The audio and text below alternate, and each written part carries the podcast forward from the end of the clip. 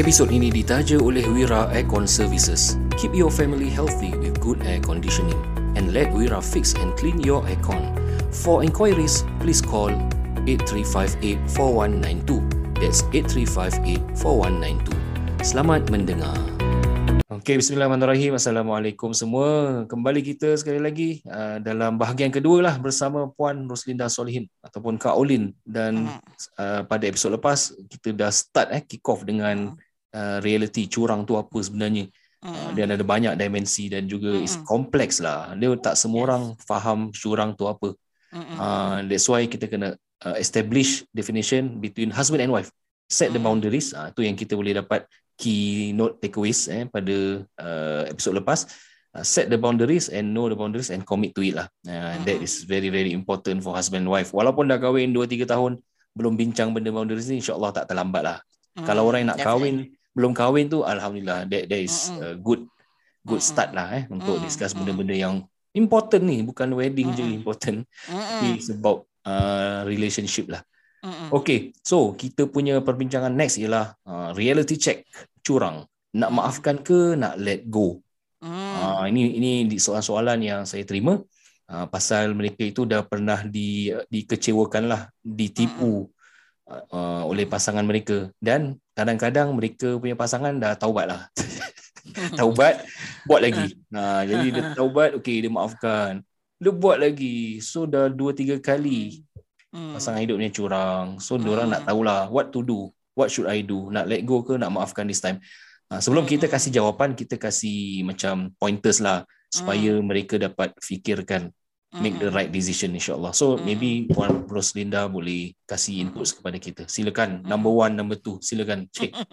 What point number one? Uh, hmm. Pertama sekali kan, uh. Uh, saya dah banyak terima soalan macam inilah. So macam mana ni Puan? Macam mana? Apa saya nak buat? Hmm. Tak ada orang yang boleh membuat keputusan untuk awak lah. Uh, uh, pertama sekali, okay. the first thing is you boleh minta nasihat daripada rakan-rakan terdekat, your hmm. BFF, but you need to understand that only you can make the decision after you make your own way. Eh? You kena weigh lah all the things that's going on. Pertama sekali, we need to understand that the impact of curang tu on the person yang berlaku curang tu kan, Uh, so the the impact of the curang eh on the unfaithful person and the impact of curang on the victim yakni uh, mangsa curang tersebut mm-hmm. dia punya kesan tu berlainan dan mm. ini akan menimbulkan reaksi yang berlainan mm. so sometimes it can get confusing eh mm-hmm. whereby I I I see mangsa curang tu dia decided to stay with uh, the unfaithful partner tu sebab hmm. the unfaithful partner twist the story around. Oh, ah. pandai buat story. Yeah, dia akan cakap things like, you nak I buat apa? Ah, I dah minta maaf dengan you beribu-ribu kali.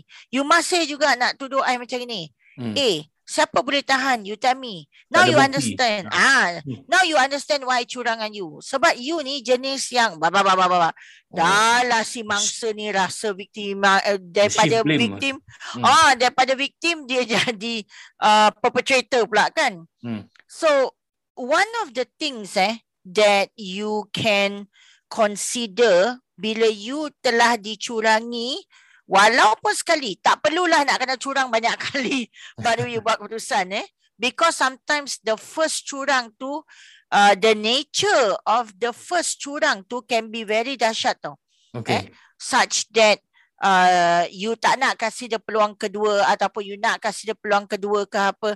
So it is not about how many times should I give him a chance. Mm. Uh, the answer is up to you. You don't have to give him or her a chance or you can give him or her a chance. Mm-mm. That's up to you. Mm. Cuma, there's a very, very good book eh, which I would like to recommend to those who are perhaps eh, confused about this issue, mungkin sedang mengalami dia dan tersepit, tak tahu apa nak buat. Mm-mm. This book is called After an Affair. The After author, an Affair. Okay. Yeah. After the affair or after an affair ke apa, kalau you nak pinjam pada library, jangan harap sebab queue dia banyak panjang. Oh. yeah, you can try buying at Kinokuniya. Bukan I promote Kino eh, tapi yeah, yeah, as yeah. far as I know, I beli kat situ. Siapa author dia? So, uh, the author is Dr. Janice Spring. J-A-N-I-S. Oh, not Spring. a local lah. Okay. Tak, tak local. Uh, so, Dr. Janice Spring is actually a clinical psychologist mm. that is she's attached to Harvard lah. And mm. she has dedicated um her life eh doing therapy on uh, adultery lah. Uh, mm. okay, couples facing. So she gave very good pointers. Okay. The first thing that she asked the couple to do is to reflect on the first five years of your marriage. Oh, menarik what was the quality of your marriage in the first five years? Now, kalau seandainya you adalah pasangan suami isteri yang baru berusia dua tahun, maksudnya perkahwinan you tu baru berusia baru dua tahun. Okay. Tetapi you dah uh, kata orang tu berhubungan hmm. uh, selama enam tahun ke lapan tahun. Yeah. So you look, so it doesn't matter about your marriage, but you look at the quality of your relationship. Okay. Right? Ah, uh, so tiga tahun sebelum you kahwin, kemudian ataupun empat tahun sebelum you kahwin, satu tahun selepas you kahwin. Dr. Jenny Spring says that kalau eh, from the very beginning, the quality of your marriage is not good. Mm. That means your marriage is unhealthy, your marriage is not strong or effective. Chances are the couple will struggle to rebuild their marriage after the curang. Oh. Ah. Reflect balik. Hmm. Yes. Sebab apa tahu? Bila ada satu pasangan ni curang, dia akan menimbulkan banyak isu. Mm-hmm. And you have to put on the the yang pencurang ni si pencurang ke pecurang ke eh no ah, kata ibuhan aku semua dah lari. si pecurang ni uh. he has to put in a lot of effort tau. Mm. Ah to repair the relationship. And oh, mangsa curang ni also has to put a lot of effort to repair the relationship. Now, kalau you punya hubungan daripada mula is already unhealthy, hmm.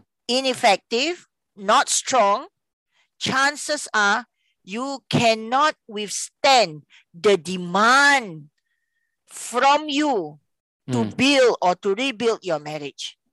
Hmm. Kalau pasangan tu mulakan hubungan mereka ataupun perkahwinan mereka dengan sebuah hubungan yang mantap, yang kukuh, yang penuh dengan kasih sayang. Mm. But along the way, something might happen kan? Kita tak yeah. tahu. Mm-hmm. Chances are, the couple can still work together. Mm. Whether it's successful ke tak, tu belakang cerita. Yeah. But chances are, they are still able to. Because they can fall back on memories. They mm. can fall back on whatever lingering emotions that they have for each other. So tu mm-hmm. satu. Okay. So kalau you nak make decision to stay or to let it go kan, uh, you kena tengok lah. Even sebelum curang tu berlaku, what kind of marriage are you having? Mm, mm. What's the quality of your marriage?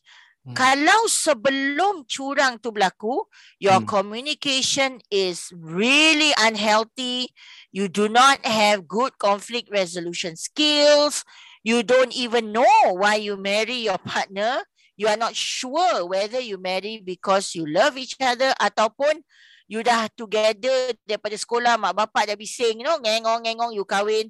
So there are many factors.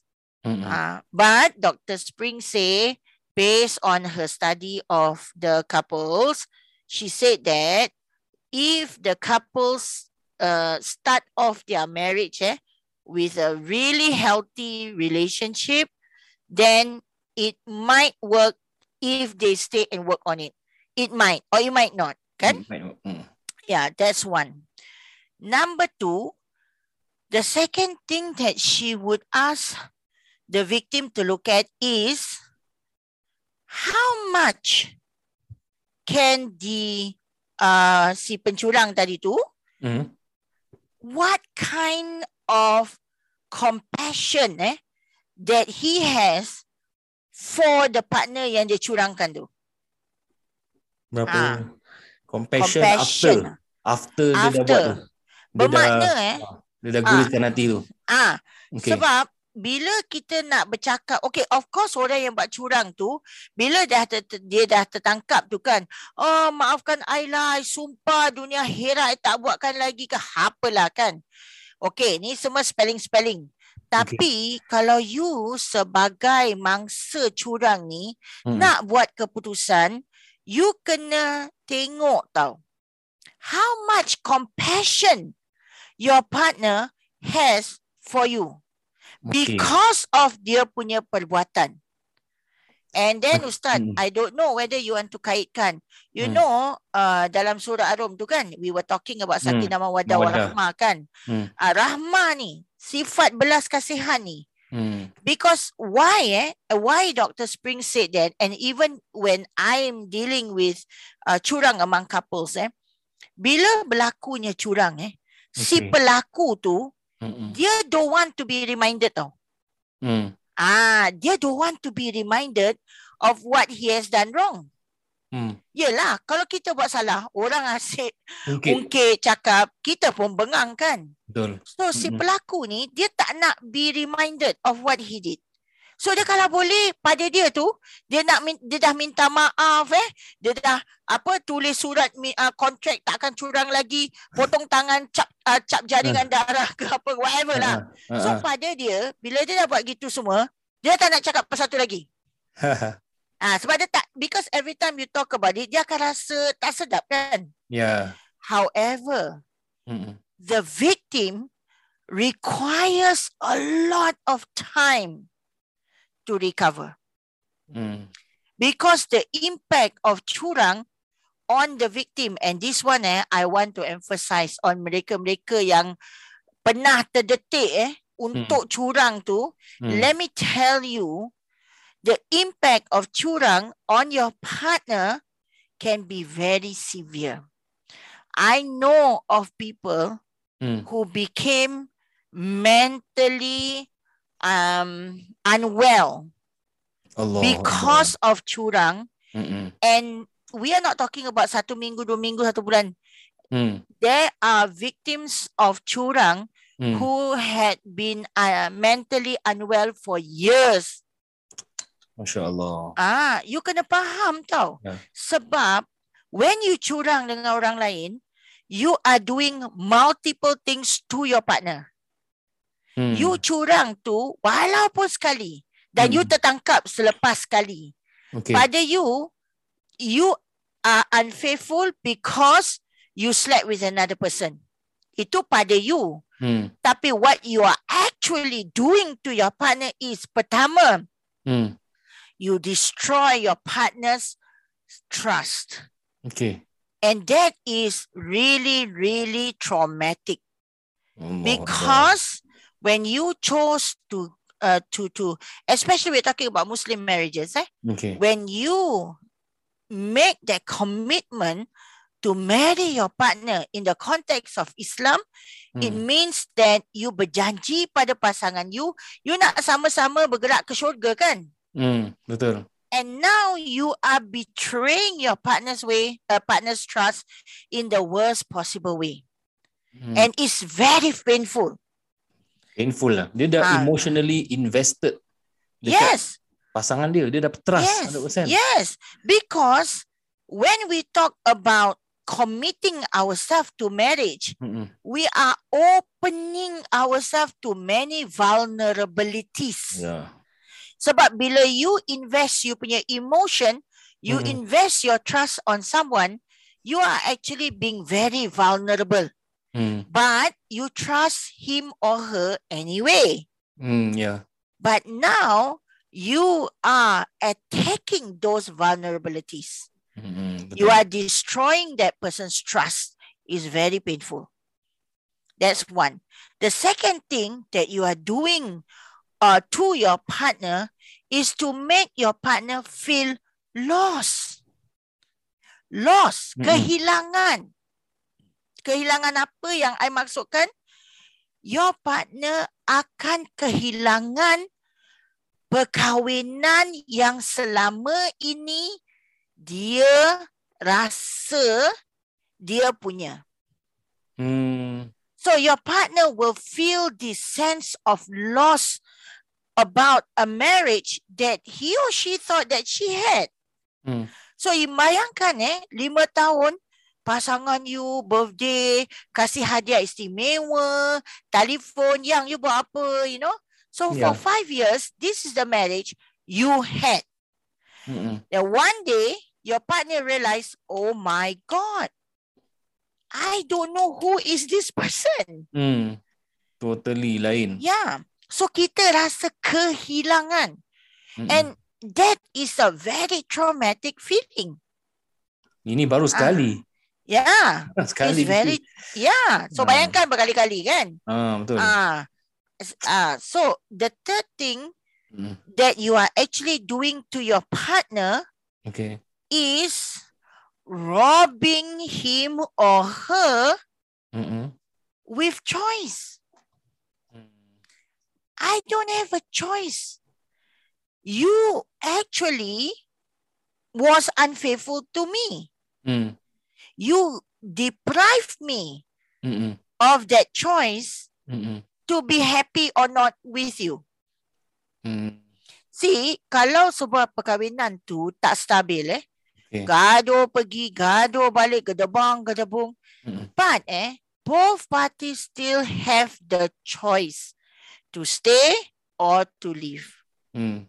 In this case, the moment yang mangsa curang tu dapat tahu Mm. pasangan dia curang, you are robbing him or her of the choice to stay or leave Mm. because there is no room for him or her to consider to stay or leave because benda tu dah berlaku. So tak ada choice. Apa choice dia? No, it's not easy eh, Ah. to dis- to just one day get up and say, you know what, I don't want this marriage anymore. Oh. Not easy. Mm. Especially you kalau tengok konteks Singapore. Mm. You kalau cerai, you kena jual rumah. Yeah. Kalau you ada enough CPF to buy over the flat, tak apa. Mm. Kalau you don't have enough CPF to buy over the flat, you both kena Yes. jual rumah. Kena jual. Mm. Kalau you ada anak, you kena jual rumah. Kan? You Hmm. tak boleh buy from HDB because you baru jual. Mm. You kena wait 30 months. Mm. So you kena buy open open market. Market. I baru kepo-kepo tengok uh, property eh. Rate. Sekarang open market 35k COV. Mm-mm. So you imagine eh, you are suffering from the devastation of a divorce. You have to appear normal before your child. Yeah. On top of that, you have all these financial issues. Mm-mm. These are not easy things to live with. Mm-mm. So, you are robbing me of a choice. Yeah. At least, kalau you divorce, sebab you gedebang, gedebing, gedebang, gedebung, you still have time to discuss, you still have time to negotiate. But in Hmm. this case, today you're happy, tak tahu apa-apa, innocent, selenga-selenga. Besok you found out your husband curang or your wife curang. In a split second, you have to make important decisions about your life. So it's not easy. Not easy. Yeah. And there are many other impacts. So, kenapa I cakap the second factor that you need to consider is you punya partner punya Hmm. compassion towards you. Sebab apa?